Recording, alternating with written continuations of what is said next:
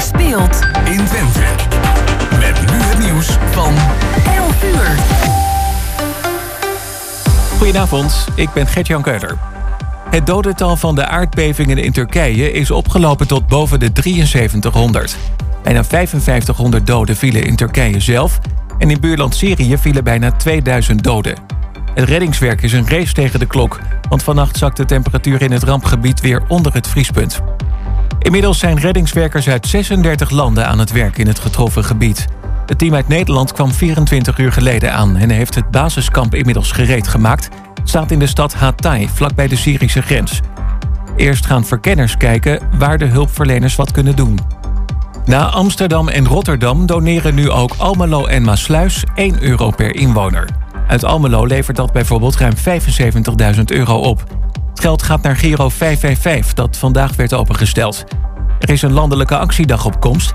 en de grote tv- en radiozenders zouden daar weer aan mee willen werken. De racistische teksten die tijdens Oud en Nieuw werden geprojecteerd op de Erasmusbrug... kwamen uit een draagbaar laserapparaat in de vorm van een kubus.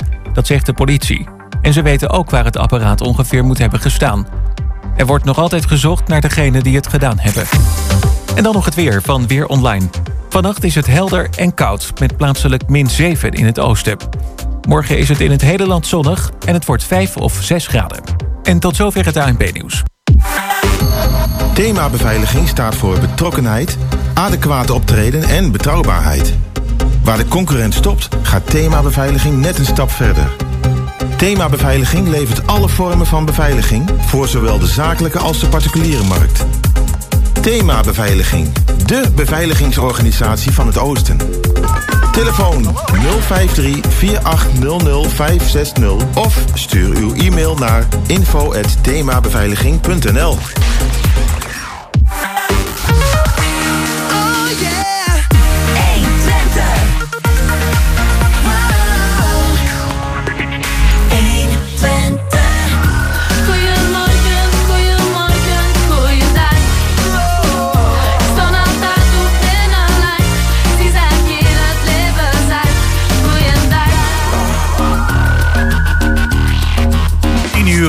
bijna drie minuten. En dat betekent dat het weer tijd is voor twee uur. Goedemorgen Hengelo, live vanuit de studio hier in de bibliotheek. Met eh, mijn collega's Eddie Padijs, Jan-Dirk Beltman. En eh, achter, het- achter de knoppen, wou ik zeggen, zit eh, Gerben Hilberink. Ja, en we hebben ook onze gastvrouw Jolanda, die zorgt dat de koffie en thee geserveerd wordt. En eh, we hebben weer een vol programma, Eddie. Ja, en we hebben natuurlijk een eh, introductie door Jos Klasinski. Ja, oké. Eddie, we hebben, dankjewel. we- we hebben een, We eh, hebben een behoorlijk vol, vol programma. En eh, ja, dat begint zo dadelijk met eh Marijke van der Pal. Die gaan we interviewen. En dan krijgen we nog eh, toerisme in de Spaanse provincie. En eh, ja, we gaan ook iets over de aardbeving en de hulpactie eh, gaan we dus eh, in de uitzending, daar gaan we het over hebben. En, eh, en aan het eind van dit eerste uur gaan we naar eh, de bibliotheek. Zoals Ja, elke voor, week. voor de activiteiten. Dus weer een eh, vol programma. We hebben in, de- in, in de tweede uur geloof ik ook nog een schrijver, hè? Of een schrijfster. Het tweede uur een schrijfster en een kunstenaar, Ben Schildkamp. Want eh, er is een eh, expositie genaamd Fragmenten bij Schouwart... die vanmiddag wordt geopend. En schrijfster zij, en dat is Nicolette Stemers. Ja. Ze brengt een nieuw boek uit, Diepe Gronden... en dat wordt vanmiddag gepresenteerd bij Boekhandel Broekhuis. Ja. Ik wou nog even iets zeggen over het nieuws. Ehm, het was dus eigenlijk oud nieuws wat er deze Ja, keer te horen het. was. We hebben het eh, doorgegeven aan Enschede en ik heb een berichtje teruggekregen. Er wordt aan gewerkt. Dus aan. excuses en eh, hopen dat eh, de volgende keer weer actueel is. Ja, wat dat betreft. Nou, in ieder geval een, een bond palet aan gasten. Eh, onze eerste gast die, eh, die we eh, na de muziek eh, gaan interviewen is inmiddels aangeschoven. Dat is Marijke van der Paal. En we gaan beginnen met eh, Thank You for Being a Friend.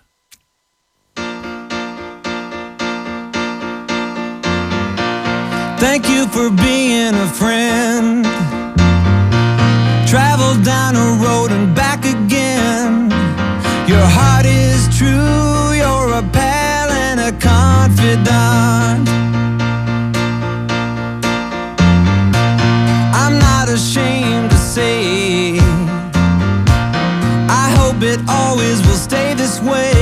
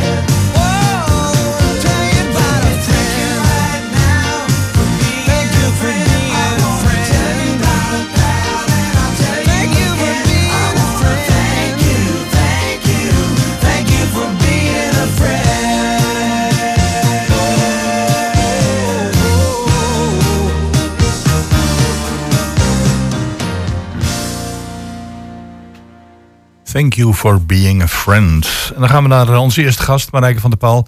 Mag iets dichter op de microfoon eh, komen zitten. Goedemorgen en welkom Goedemorgen. in het programma. Eh, we hebben je uitgenodigd omdat we met jou gaan praten over je werkzaamheden die te maken hebben met hoogbegaafde kinderen. Ja.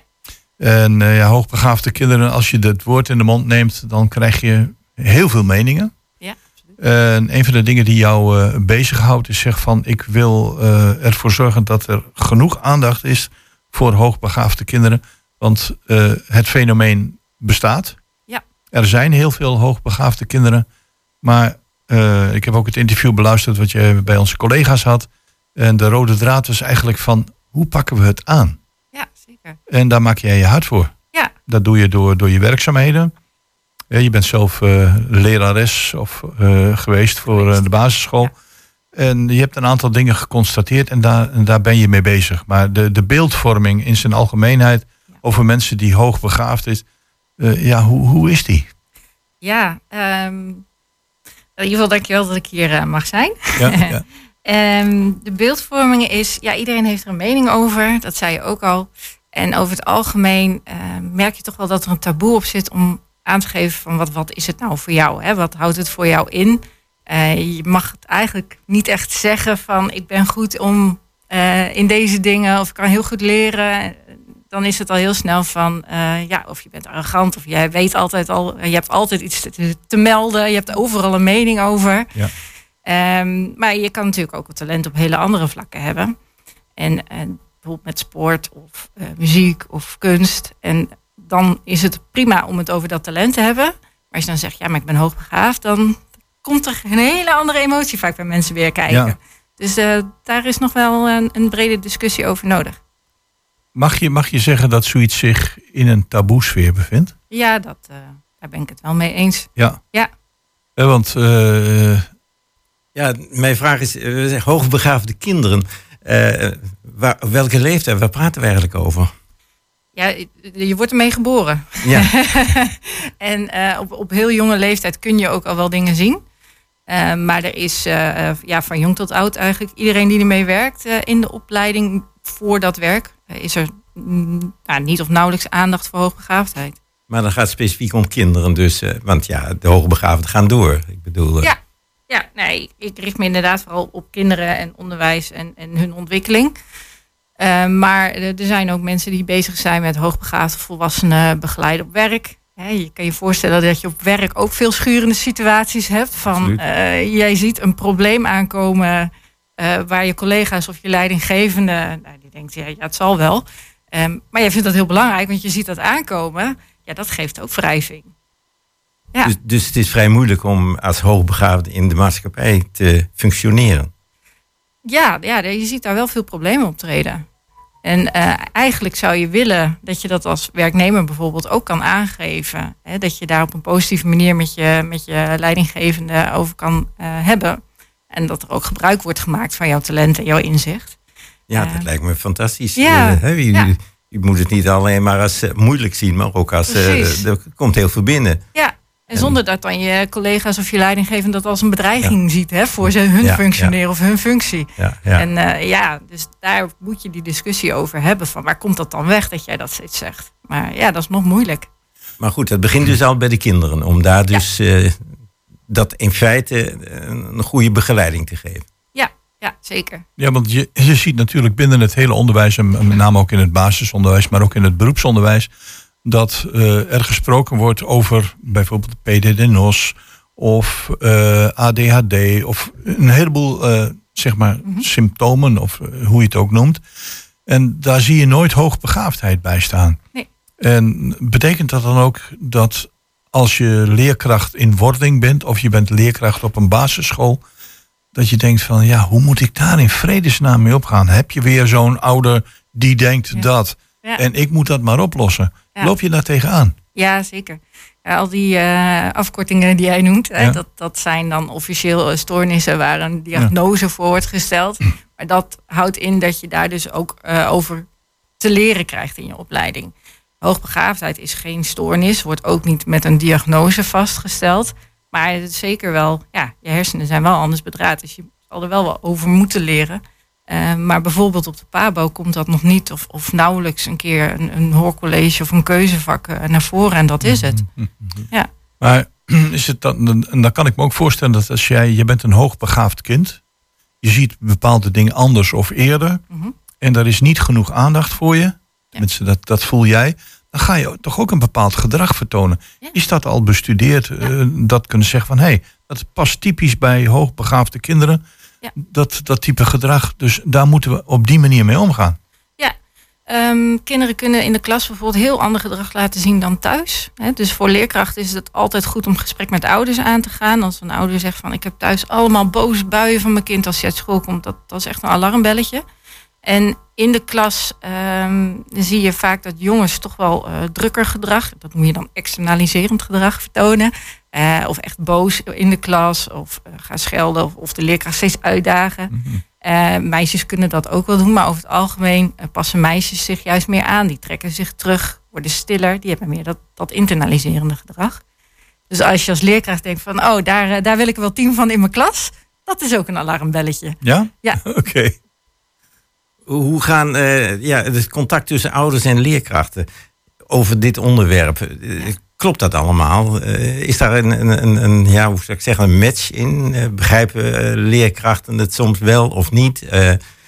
Kijken ouders er weer anders tegenaan hoe hun kind op school opgevangen wordt? Ja, kijk, als ouder heb je natuurlijk de context van thuis, waar vaak dan al het nodige gebeurt. Dus je, met een, die emotionele lading klop je bij een leerkracht aan. En voor een leerkracht die het niet altijd ziet in de klas, bijvoorbeeld omdat een kind zich aanpast, is dat moeilijk om natuurlijk die, die match dan te maken. En de ene leerkracht heeft er al wel een keer mee te maken gehad en zich er wel in verdiept, of wel later nog een cursus over gevolgd, en de ander nog weer helemaal niet. Dus dat is heel persoonsafhankelijk eh, als je aanklopt bij school, wat, wat er dan gebeurt. Ja. Nou, was het, vroeger was het, eh, het, onderwijs, ja, we zeggen heel gemeenschappelijk. Dus de klas deed alles tegelijk, laten we zo zeggen. Op het ogenblik worden ze allemaal in bepaalde groepjes neergezet. De een is met dat bezig, de ander met dat bezig. Is dat gunstig voor de hoogontwikkelde? Ja, in principe wel. Ehm, als je bijvoorbeeld kijkt naar eh, andere onderwijsvormen zoals Dalton of Jenaplan, is het makkelijker om te schuiven hè, in niveau. Dus dan kan je makkelijker een groepje opzoeken ehm, nou ja, die op hetzelfde niveau werkt als, als het hoogbegaafde kind. Ehm, maar je ziet toch ook nog wel dat er veel klassikaal toch wordt gegeven. En er wordt heel veel gekeken naar hè, wat voor cognitief aanbod hebben we. Eh, terwijl een hoogbegaafd ook juist wel die, die drang heeft om dingen zelf te ontdekken, te ontwikkelen. Heel creatief kan zijn, zelf dingen wil eh, gaan bedenken en uitvinden. Ja, en daar merk je dan nog eigenlijk weinig aanbod in op school. En dat is ook lastig. Nou, dan merk je in, in allerlei geledingen dat eh, mensen willen andere mensen in een hokje plaatsen. Hoogbegaafdheid zal dan ook in een hokje geplaatst moeten worden. Maar daar heb je dus een soort diagnose voor nodig. Wanneer is iemand dat? Wordt er dan een test afgenomen? Zeg van, hé, hey, inderdaad, jij bent hoogbegaafd. Ja, en het, lastige is dus eh, dat er vanuit de wetenschap geen eenduidige definitie van hoogbegaafd is. Je kan niet dus ergens heel makkelijk dat groene vinkje achter zetten. En hoogbegaafdheid uit zich ook heel breed. En de een kan echt eh, een, een wiskundebrein zijn en de ander juist eh, op jonge leeftijd al gaan beeldhouden. Dat, dat, zover loopt het uit elkaar, ook Mhm. qua interesse, wat je meemaakt op school, eh, waar je motivatie voor hebt, hoe je ontwikkelt, wat je leerstijl is. Dus, ehm, en dat maakt het je ja, het, het is geen stoornis, je kan er geen diagnose op plakken. Ehm, dus zo'n label is moeilijk eh, nou, er ergens aan te hangen. Er zijn wel onderzoeken, en, eh, testen om af te nemen. Maar er wordt wel altijd gezegd, ja, als jij zo creatief over dingen denkt en je hebt een vraag dit moet het antwoord zijn, kan het dus zijn dat zo'n kind daar een ander antwoord op geeft. En dan in feite zo'n test niet haalt of zo'n IQ-test eh, eh, een hele lage score ophaalt. Dus het gaat meer om hoe denkt zo'n kind en wat zie je tijdens zo'n test. En je gaat ook breed onderzoeken van wat zijn interesses en eh, hoe pakt het andere dingen aan. Dan kan je er eigenlijk echt wat over zeggen. Hebben kinderen ook, en vooral hoogbegaafde kinderen, last van pestgedrag op school? Ja, ja je, je, je bent anders. Hè? Als je ehm, op jonge leeftijd al bij de kleuters bijvoorbeeld eh, alle dinosaurussen kan opnoemen. En eh, andere kinderen zeggen, ja, ik sta hier met mijn pop te spelen. Of, hé, hey, jij wil een lila potlood. Ik heb geen idee wat lila is. ja, dan val je er buiten. Dus eh, dat, dat is dan de aanleiding vaak voor pestgedrag. Ja. Ja. Dan hoorde ik ook in dat interview dat er een, je hebt het Westen en Oosten. hè. In het Westen hebben we veel meer leerlingen, veel meer mensen. En in het Oosten ook. Uitzicht dat ook in de oplossingen die hier aangeboden worden? Het, het uitzicht vooral in het aanbod. En- Eh, ja. ja, ja. Is het heel beperkt? Hier is minder aanbod, ja. En ehm, we hebben natuurlijk de discussie gehad rondom het Schuppert. Dat is basisonderwijs waar voltijd hoogbegaafdheid eh, onderwijs is gestopt en is afgebouwd. Ehm, daar zijn hier dan wel andere voorzieningen voor in de plaats gekomen. Eh, maar ja, zijn die dan ook zo breed toegankelijk? En wat als die voorziening nou net niet bij je past, wat is er dan? En een voorziening voor als je kind thuis komt te zitten, is hier eigenlijk niet, niet gericht op de juiste doelgroep, zeg maar. Is toch triest? Ja, ja. Ik bedoel, jij, eh, jij, hebt, jij, jij hebt je eigen bedrijfje, hè? Met Bedrijf. prachtig mooie Ja. naam, hè? Je eigen bedrijf, prachtig mooie naam. Je, je bent bezig in de stichting, je bent bezig met het, het, het, nou, het beïnvloeden niet, het informeren van de politiek. Eh, daar heb je bijna een fulltime baan aan, denk ik. Of misschien zelfs wel meer. Ja, je kan er zoveel tijd in stoppen als je wil. Ja. En toch eh, is dit nog maar het topje van de ijsberg wat boven eh, is. Ik, ik, ik, is daar, word je er niet, soms niet moedeloos van? ja, nou, ik heb niet de illusie dat ik heel snel dingen kan veranderen. Maar ja, elke stap in de goede richting is er één. En, en je moet ergens beginnen. Dus zo sta ik erin. Ehm, ik ben hier in de regio ook betrokken bij de oprichting van het ouder- en jeugdsteunpunt van het samenwerkingsverband basisonderwijs. En eh, ja, je weet, voor elke stap heb je schoolbesturen nodig om, om mee te krijgen en mee te denken. Dus daar gaat gewoon tijd overheen. Maar het zijn echt wel mooie stappen eh, die eraan komen, waar we ook ouders eh, meer mee kunnen ondersteunen, beter kunnen informeren. Dus ja, dat is gewoon heel mooi. Is daar, is daar genoeg geld voor? Want eh, daar moet je waarschijnlijk de politiek toch voor eh, interesseren. En Ja. interesseert de politiek zich daar voldoende voor? Ja, op dit moment wel gelukkig. Dat, dat, dat, eh, dat is wel bijgedraaid eh, dat er dus echt eh, nou, de nood hoog is en dat er meer moet gebeuren. Eh, dus er wordt ook meer geld voor vrijgemaakt. Eh, voor komend jaar eh, komen er ook weer nieuwe subsidieregelingen. Er is geld verschoven vanuit het budget voor voortgezet onderwijs naar, naar basisonderwijs specifiek om eh hoogbegaafd onderwijs vorm te gaan geven. En ehm, nou, waar ik het over had, die ouder- en in- informatiesteunpunten. dat is een wettelijke verplichting geworden voor eh, samenwerksbanden. Dus daar staat dan ook weer geld tegenover. Ja, Aan, aan de ene kant zeg je er staat weer geld tegenover. Aan de andere kant lees ik in, eh, in, je, in eh, de informatie die je ons gestuurd hebt. dat als je kinderen eh, ergens, eh, ja zeg maar, la- laten laten we het heel erg chargeren, bijles krijgen. of extra activiteiten. Ja. dan moet jij als ouder ervoor zorgen dat ze er komen. Ja, hier in Hengelo ehm, is vaak de afspraak met de school dat je dan als ouder je kind naar zo'n topklas of plus eh, voorziening moet brengen. Eh, soms is dat op de school zelf, dus dan heb je het makkelijk. Eh, maar anders dan sta je daar als ouder voor, word je daarvoor ingevlogen. Het brengt ook extra kosten met zich mee. Kan dat een drempel zijn? Ja, ja, zeker. En soms wordt ook gevraagd van laat je kind testen en dan moet je dat als ouder zelf betalen. Hoeft niet altijd, maar nou ja, dan- je wordt niet altijd op je mogelijkheden gewezen. Mm. En dat kan voor ouders echt een drempel zijn als ze het niet kunnen betalen. Ja, dus daar zit best wel een ongelijkheid in voor gezinnen. Ja. Dus we zijn er nog lang niet. Mogen we dat concluderen? Ja, zeker. Ja. Ja. En eh, heb je voor ouders die hier mee zitten, en, en dan bedoel ik het niet kwaad, maar zeggen van goh, ik, eh, een boodschap, kunnen ze ergens aankloppen? Kunnen ze jou benaderen? Ja, ja, ze kunnen mij eh, zeker benaderen. Dan ga ik, eh, ga ik ze helpen de goede kant op te wijzen. Ja. Ehm, school is toch altijd wel een mooie eerste stap om aan te kloppen. Eh, die heeft goed beeld op het kind en de voorzieningen waar school aanspraak op kan maken. Kom je daar niet uit, kan je altijd nog naar een samenwerkingsverband. Dat zit dan boven de scholen. Daar kan je ook altijd informeren. En ehm, nou ja, mocht dat nog niet lukken, dan help ik je graag verder op weg. Ja, want ik zie het voor me. Ik denk, mijn kind is hoogbegaafd. Ik ga naar de desbetreffende basisschoolleraar. Ik ga een gesprek aan en dat gesprek strandt. Mhm, Niet vanwege onwil, maar vanwege misschien een stukje onkunde. mhm. En dan moet ik toch verder kunnen. Ja. Maar dan, als ik mij dan uit het lood laat slaan, dan jammer voor het kind. Ja, ja, als ouder moet je eh, stevig in je schoenen staan. eh, dat, dat zie ik wel. Maar ehm, ja, als je er met de leerkracht niet uitkomt, dan uh, je kan sparren met andere ouders. Je kan ook naar de IB'er stappen bijvoorbeeld. Uh, of het domweg gewoon nog een keer proberen. Misschien kom je dan wel verder. Ja, dus er zijn meer mogelijkheden. Ja, zit er nog een verschil? Het, we hadden het er straks al even over, maar het verschil tussen het, het West-Nederland, zeg maar, uh, meestal mm-hmm. nogal breed bespraakt, en uh, het oosten van uh, Nederland. zit daar toch een verschil tussen? Ja, je merkt dat in, in het westen van Nederland speelt veel meer al de, de diversiteits- en inclusiediscussie dan hier. Dus op meer vlakken, hè? niet alleen hoogbegaafdheid. dat komt hier natuurlijk ook wel naartoe en je ziet het hier ook wel meer spelen. Maar ja, dat komt hier allemaal wat later of langzamer op gang. Ja. Goed, Marijke, we moeten gaan afronden. Ja. Hadden we nog maar een uur. Maar in ieder geval zijn we wat beter in beeld als het gaat om de mogelijkheden of de onmogelijkheden van hoogbegaafde kinderen. Uh, je hebt een eigen zeg maar, bedrijf. Ja. Kun je daar nog even de naam van noemen, zodat mensen dat kunnen vinden? Ja, mijn eigen bedrijf heet Pal op Koers. Ja, what's in a name, zou ik zeggen. dus uh, raadpleeg Pal op koers. En daar uh, staan jouw contactgegevens in. Wij willen je in ieder geval bedanken voor de bijdrage aan dit programma.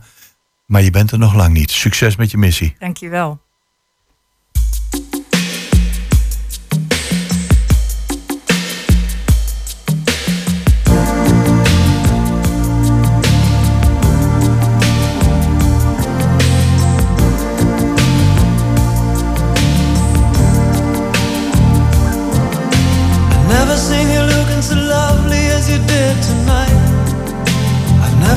Shine so bright. Mm-hmm.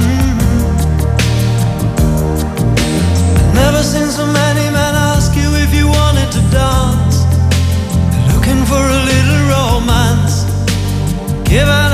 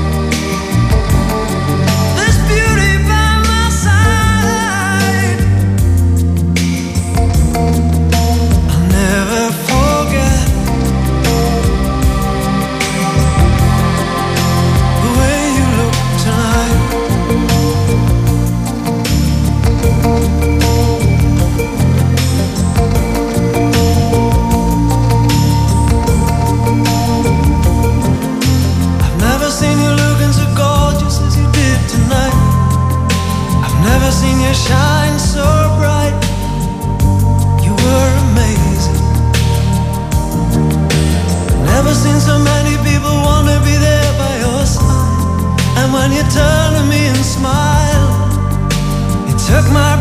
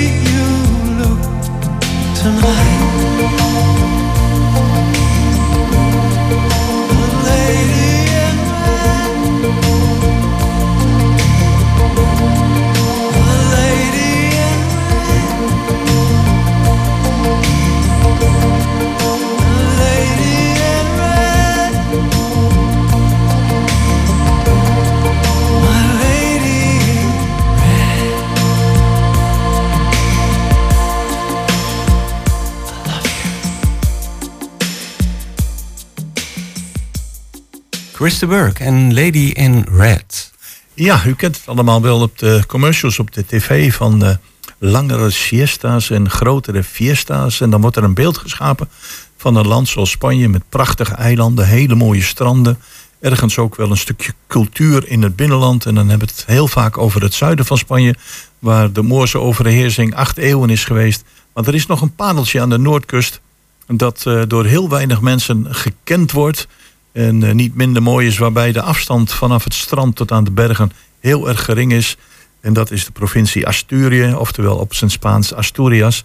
En eh, een van de Nederlandse mensen die daar een bedrijf is begonnen om eh, de mensen te laten zien hoe mooi deze provincie is, die hebben we op dit moment aan de telefoon. En dat is eh, Deborah Loza de Blok. Goedemorgen en welkom in het programma. Goedemorgen, dankjewel. Ja, Asturias. Eh, nou goed, wij hebben in de, eh, een, een band, maar dat is verder voor de, eh, wat de liefde voor de provincie betreft. Maar dat is voor de luisteraars niet, niet, niet zo belangrijk. Je bent daar neergestreken.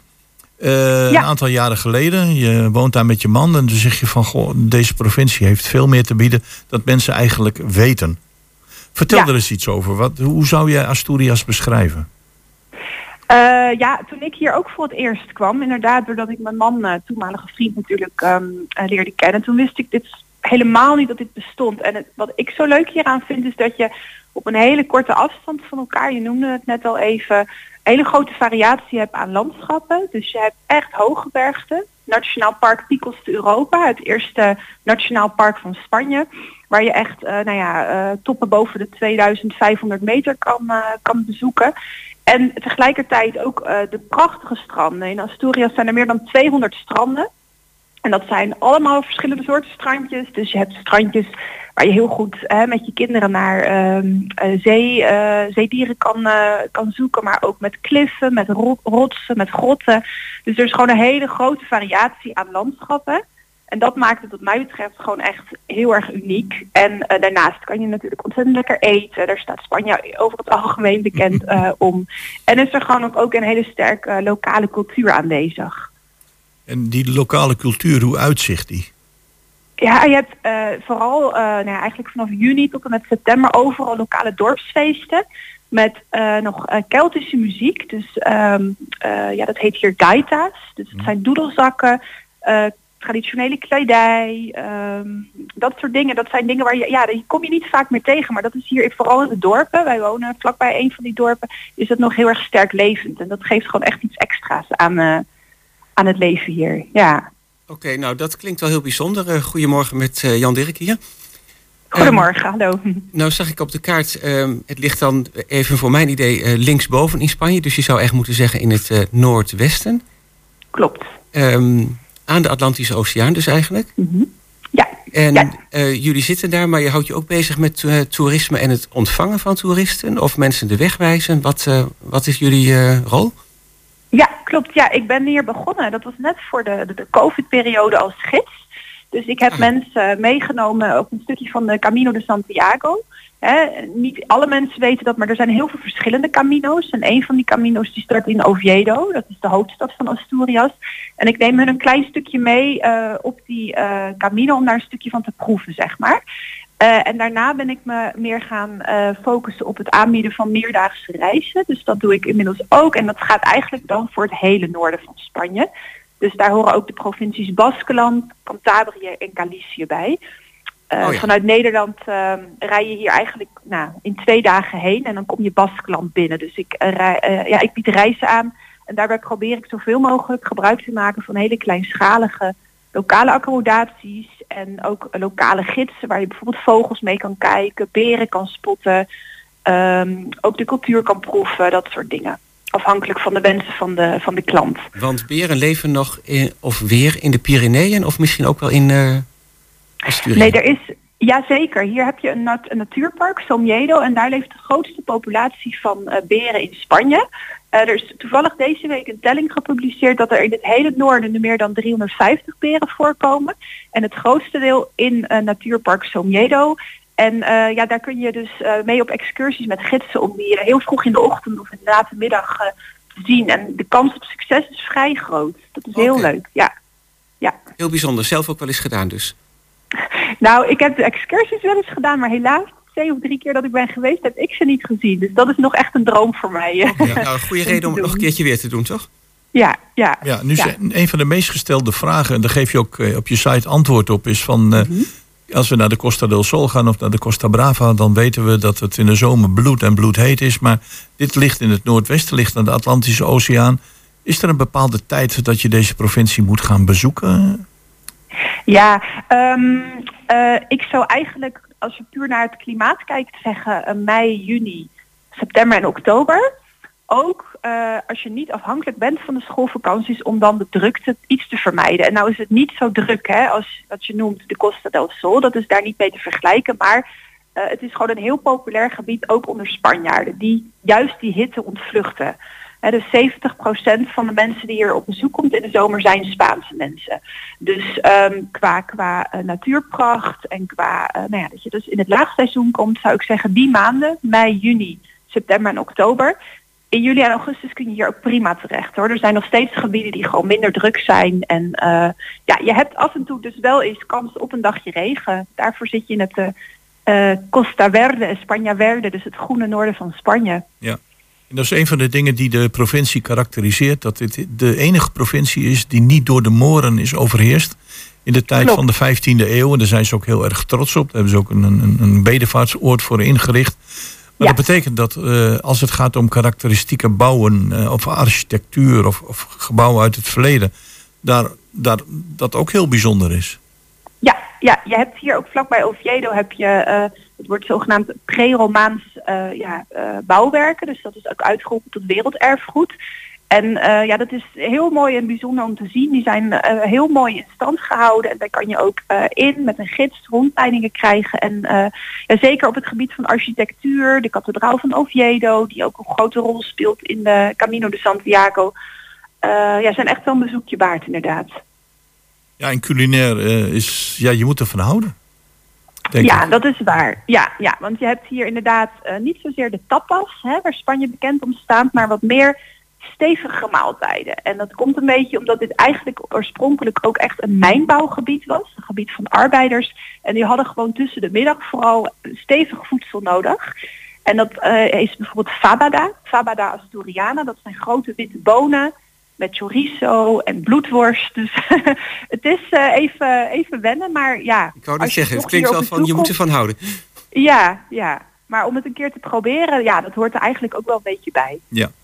Nou, Eh, dat klopt wel. Nu is het eh, gelukkig sinds kort zo dat eh, er vanuit Nederland en eh, vlak over de grens bij Wezen zijn er directe vluchten. Hè?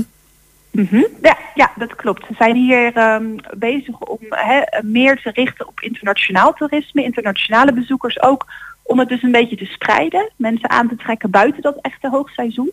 Dus daar is een, een vlucht en eh, sinds afgelopen november zijn er ook twee keer eh, per week vluchten vanuit eh, Schiphol, Amsterdam.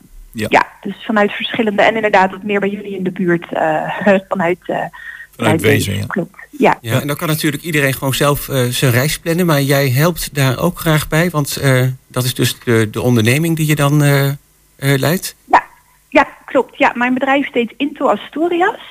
En eh, wat ik doe, ik kan mensen helpen om eh, hè, te zeggen van nou, we willen hier zelf heen, we willen wat eh, excursies doen met gidsen die jij kent. Daar kan ik bij helpen. Maar ik kan ook helpen met ja, een, een totale reis eh, van acht dagen tot drie weken, zeg maar, wat ik tot nu toe heb gedaan.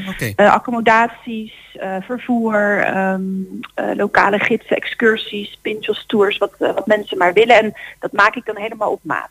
Oké, in overleg neem ik aan gewoon ehm, naar de voorkeur van de mensen zelf. Ja, ja, ja, ja. Wat meer culinair, wat meer natuur. Ja, wat mensen gewoon willen, afwisseling. Dat, dat kan helemaal op maat worden aangepast. Wel of niet naar de beren kijken. Mag ook, zeker, zeker. Ja, Nou, dat is wel mooi. Dan krijg je een heel mooi eh, totaalpakket eh, inderdaad. Ja, ja. Een hele Ja. compacte provincie voor, met, voor iedereen wat wils.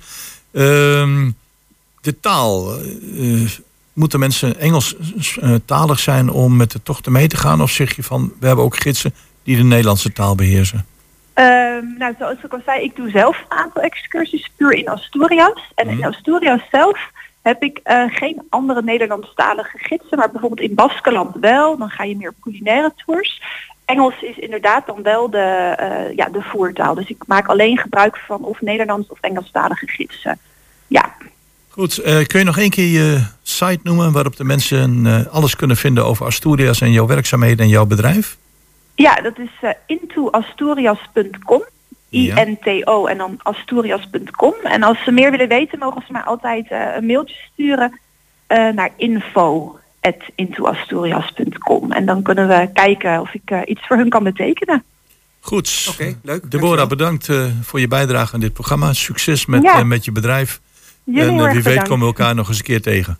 Dat zou hartstikke leuk zijn. Hartelijk dank. Bedankt. Bedankt. Tot ziens. Buenos dias. Hasta luego. Voel me even niet mezelf. Het is al lang niet meer gebeurd.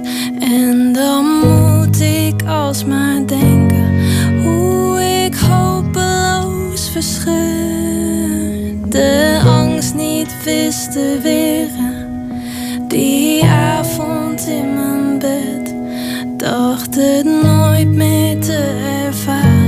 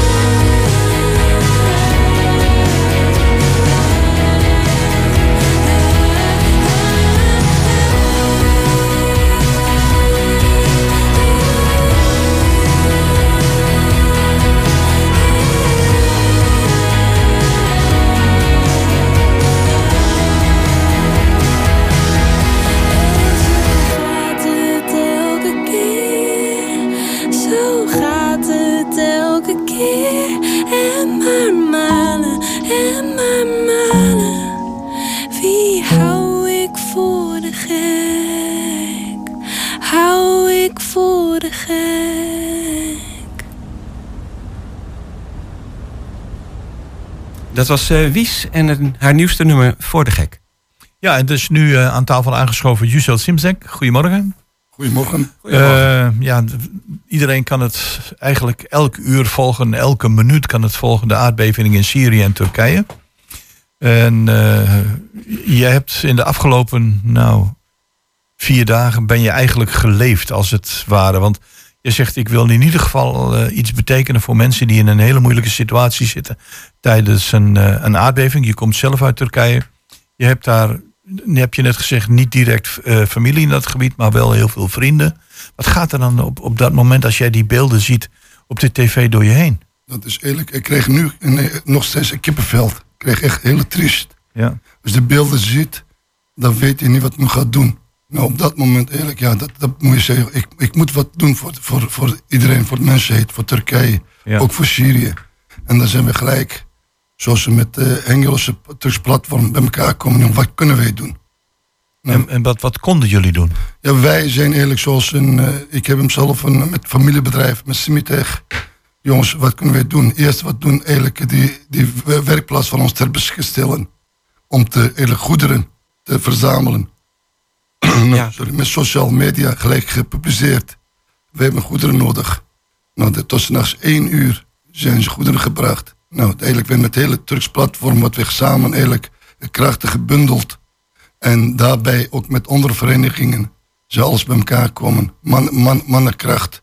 Nou hebben we eigenlijk op korte tijd vier vrachtwagen eigenlijk verzameld. Maar had er nog meer gekund. Alleen we zeggen, we moeten goed georganiseerd hebben. Dus op dit moment zijn vier vrachtwagen onderweg.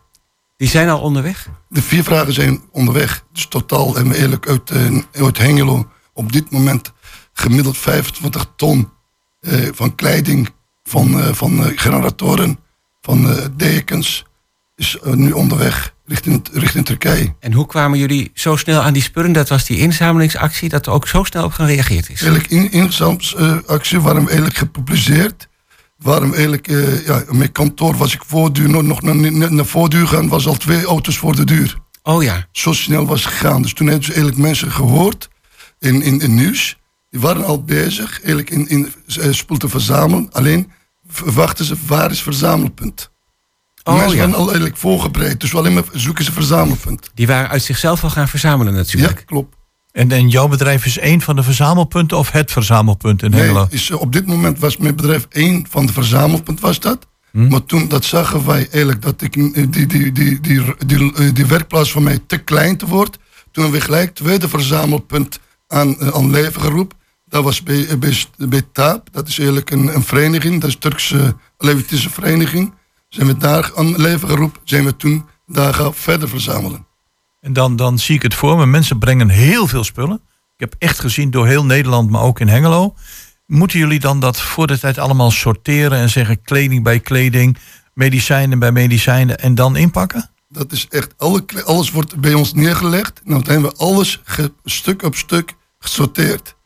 Kinderkleding apart, mensenkleding, gewoon voor oudere mensen apart, kle- kle- winterkleding apart, deken apart, al, luis apart, alles stuk op stuk gesorteerd.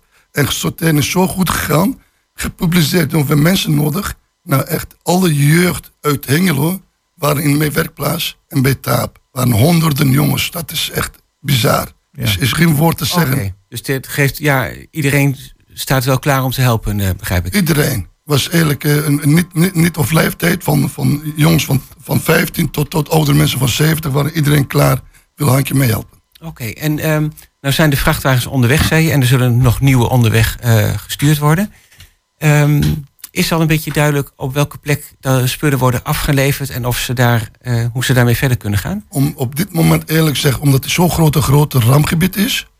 Ik kan niet iedereen naar me zomaar naartoe rijden. Is eigenlijk door de overheid is heel goed geregeld. Is door, eh, ze wordt eigenlijk één verzamelpunt in Ankara wordt eigenlijk vrachtwagen ontvangen. Ja. Want van daaruit wordt eigenlijk gestuurd waar is eigenlijk hulp nodig is. En dan worden ze eigenlijk eh, begeleid naar die eh, eh, rampplek. Ah, duidelijk. Dus ze rijden niet rechtstreeks naar het rampgebied toe. Nee, anders is, is geen, geen, geen controle. Nee, nee. Nee, nee dat, dat, dat hebben ze heel, heel goed. Hebben we ook hieruit gezegd, jongens. Er moet een centraal punt zijn, anders iedereen brengt naartoe. Nee, hebben ze, de overheid gezegd, nee jongens, kom naar het centraal punt. Want van het centraal punt wordt naar toegestuurd. Alleen hebben we wel goede controle bij.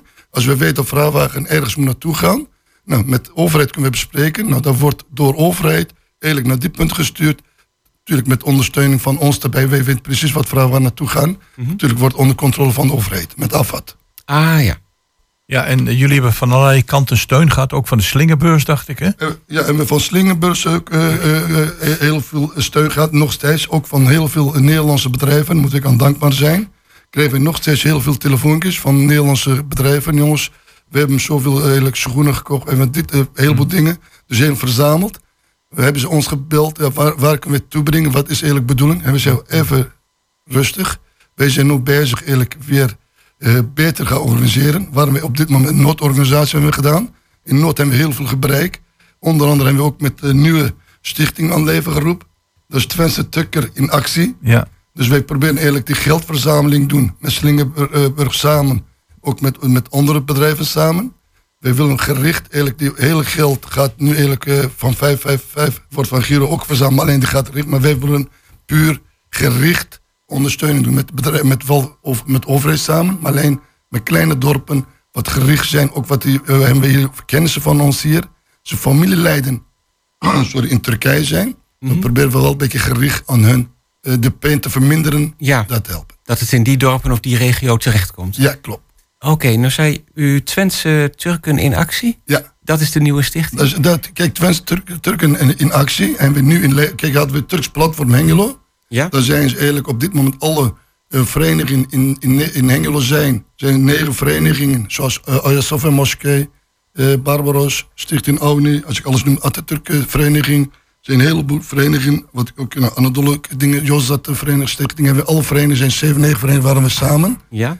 Maar nu hebben we eigenlijk die andere stichting, eh, de Twentse eh, Tukker, eh, opgezet in actie. Waarom? Daar puur willen wij daar eigenlijk geld, geld verzamelen. Hmm. Puur voor donatie. Ah, oké. Ja, want een van de dingen die nu gezegd wordt van eh, goederen, oké.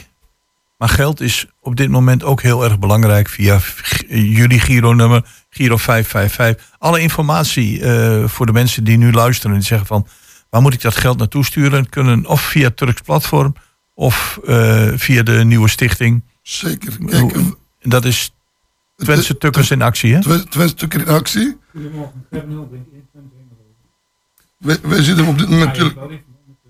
Is, hebben die al een eigen website? eh? Ja, ja.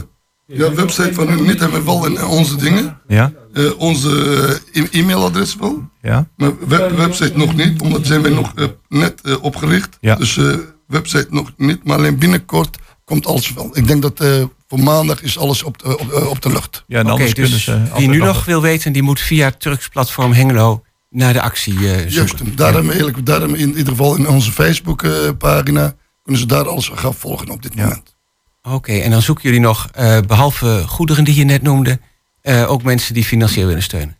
Ja, we hebben eigenlijk mensen financieel steunen we natuurlijk met, eh met eh Slingerbeurs en ook, ook eh, met andere bedrijven zijn druk bezig. Verzamelen zijn heel, heel veel komen richting ons toe. En dat gaat eigenlijk op dit moment, eh, moet ik aan dankbaar zijn, alle eh, bedrijven, ook alle mensen, alle vrijwilligers. Echt, dat is eh, onverwacht, wat eigenlijk niet verwacht hadden wij. Toen wij actie begonnen zijn, we zeggen, goed, hadden we daarnaast mijn bedrijf had ik een, een kleine container of zo, dat zal dit zijn. Maar Nee, je hebt geen idee hoeveel er dan eh, komt natuurlijk. komt nog steeds. En wat is het adres van het bedrijf, van de loods? Eh, dat was in Simitech in Binnenhafstraat 63 was dat. Binnenhavenstraat 63. Aha, oké. Nou, bedankt voor je komst naar de studio. Want je zult het ontzettend druk hebben ook nog de komende dagen. Helaas. eh, want het aantal eh, ja, slachtoffers dat stijgt met de minuut. We wensen jou, al je landgenoten, ontzettend veel sterkte de komende dagen, weken, maanden. Eh, en nogmaals, ik hoop dat er, eh, dat, er, ja, dat, dat er genoeg bij elkaar komt om het leed enigszins te verzachten. Nou, ik wil hem heel erg bedanken dat u dat kans ons geven. Hierbij wil ik ook nog een paar, eh, twee mensen, nog een paar mensen even bedanken. Als Ja. jullie wel natuurlijk alle vrijwilligers wat bij Turks Platform gewerkt, alle verenigingen wat bij ons mee geholpen hebben. Nou, buiten daar ook onze burgemeester, meneer Sander Schelkberg, is bij ons geweest. En onze Turks consulaat, meneer Hakan Jeng is bij ons geweest. En onze wethouder Maria José Luttingmens wil ik die mensen nog apart bedanken voor zijn ondersteuning voor ons toe. Oh ja, zeker. Nou, dus eh, bij deze en eh, heel veel sterkte dan. Heel veel sterkte. En dan gaan we nu eh, gelijk naar onze volgende gast. En dat is eh, de bibliotheek in Hengelo. Heel De komende week in de bibliotheek.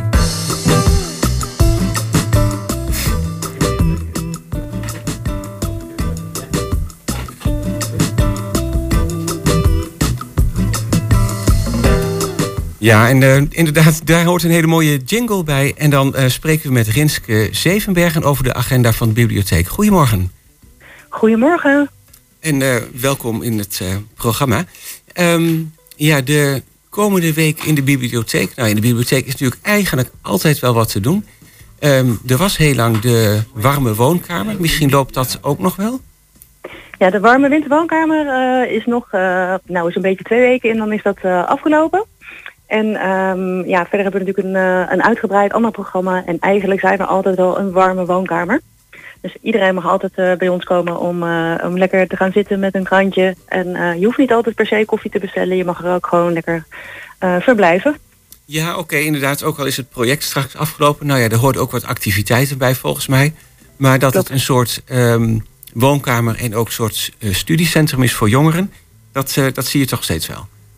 Klopt, er zijn eh, regelmatig uh, staat, uh, straten rondom de bibliotheek eigenlijk zwart van de fietsen. Vooral tijdens de toetsweken. En dan, ja, dan zijn eigenlijk alle werkplekken bezet.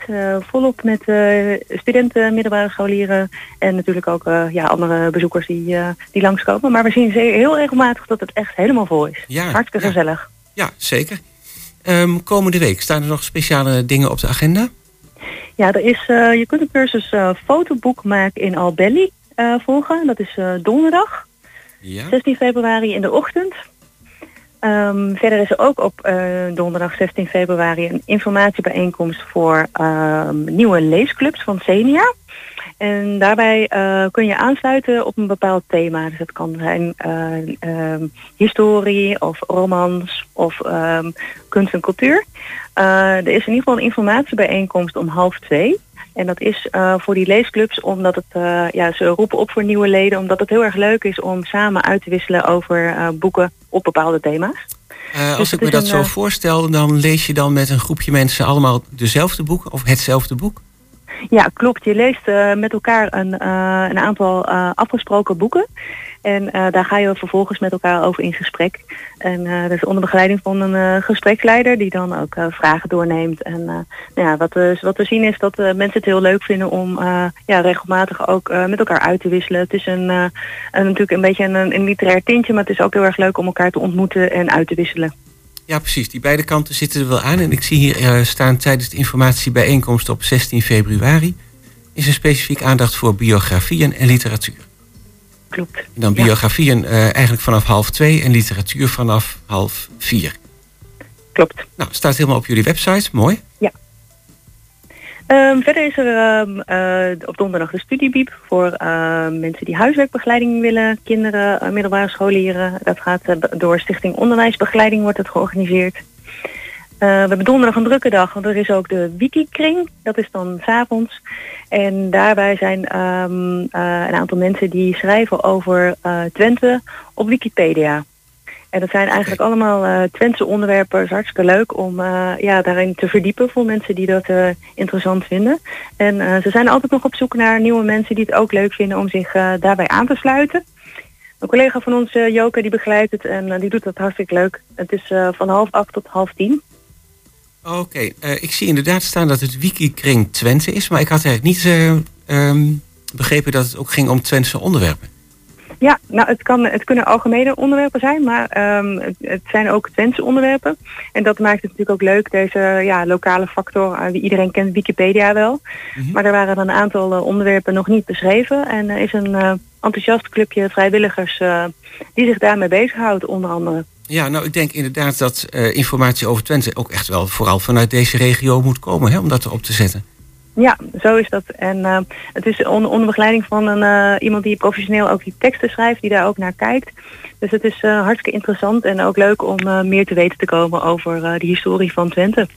Ja, en dat is donderdagavond en ik zie staan van half acht tot half tien.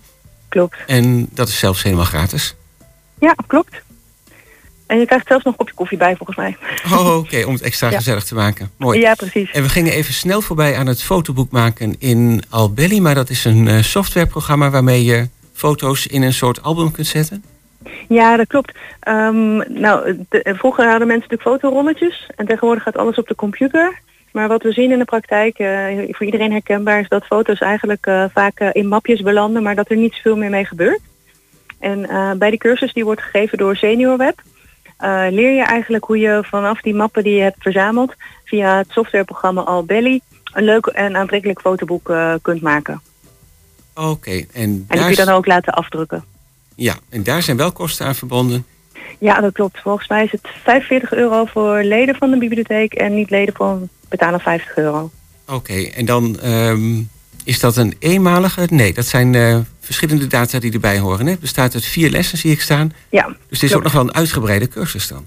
Ja, dat is nog niet ehm, eh, in twee uurtjes eh, gedaan. Want ze, ge- ze geven ook heel goed uitleg over eh, hoe je dat dan kunt sorteren, waar je op moet letten en ook qua vormgeving.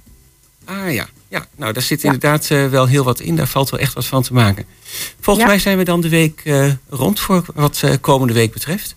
Nou, ik wou nog even twee dingen zeggen als dat mag. Ja? Ehm, we hebben nog ehm, tot 19 februari ehm, de, het biepatelier van Nicole Tanke. En die heeft een aantal hele mooie foto's gemaakt van de Hengeloze binnenstad. Die zijn te zien in de bibliotheek, in de Biep Expo. En het gaat over eh, lijnen die te zien zijn in het Hengeloze landschap.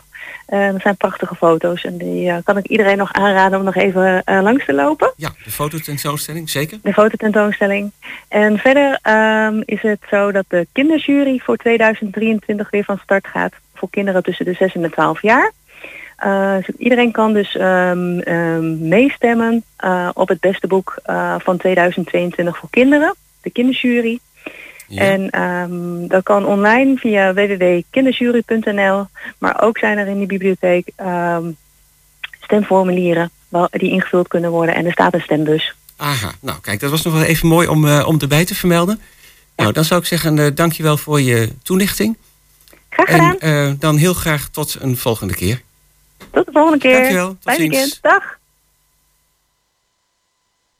En daarmee eh, zijn we ook eh, bijna aan het einde gekomen van dit uur Goedemorgen Hengelo. Eh, heel graag tot zometeen naar hopelijk het nieuws van 11 uur. bij het tweede uurtje van Goedemorgen Hengelo.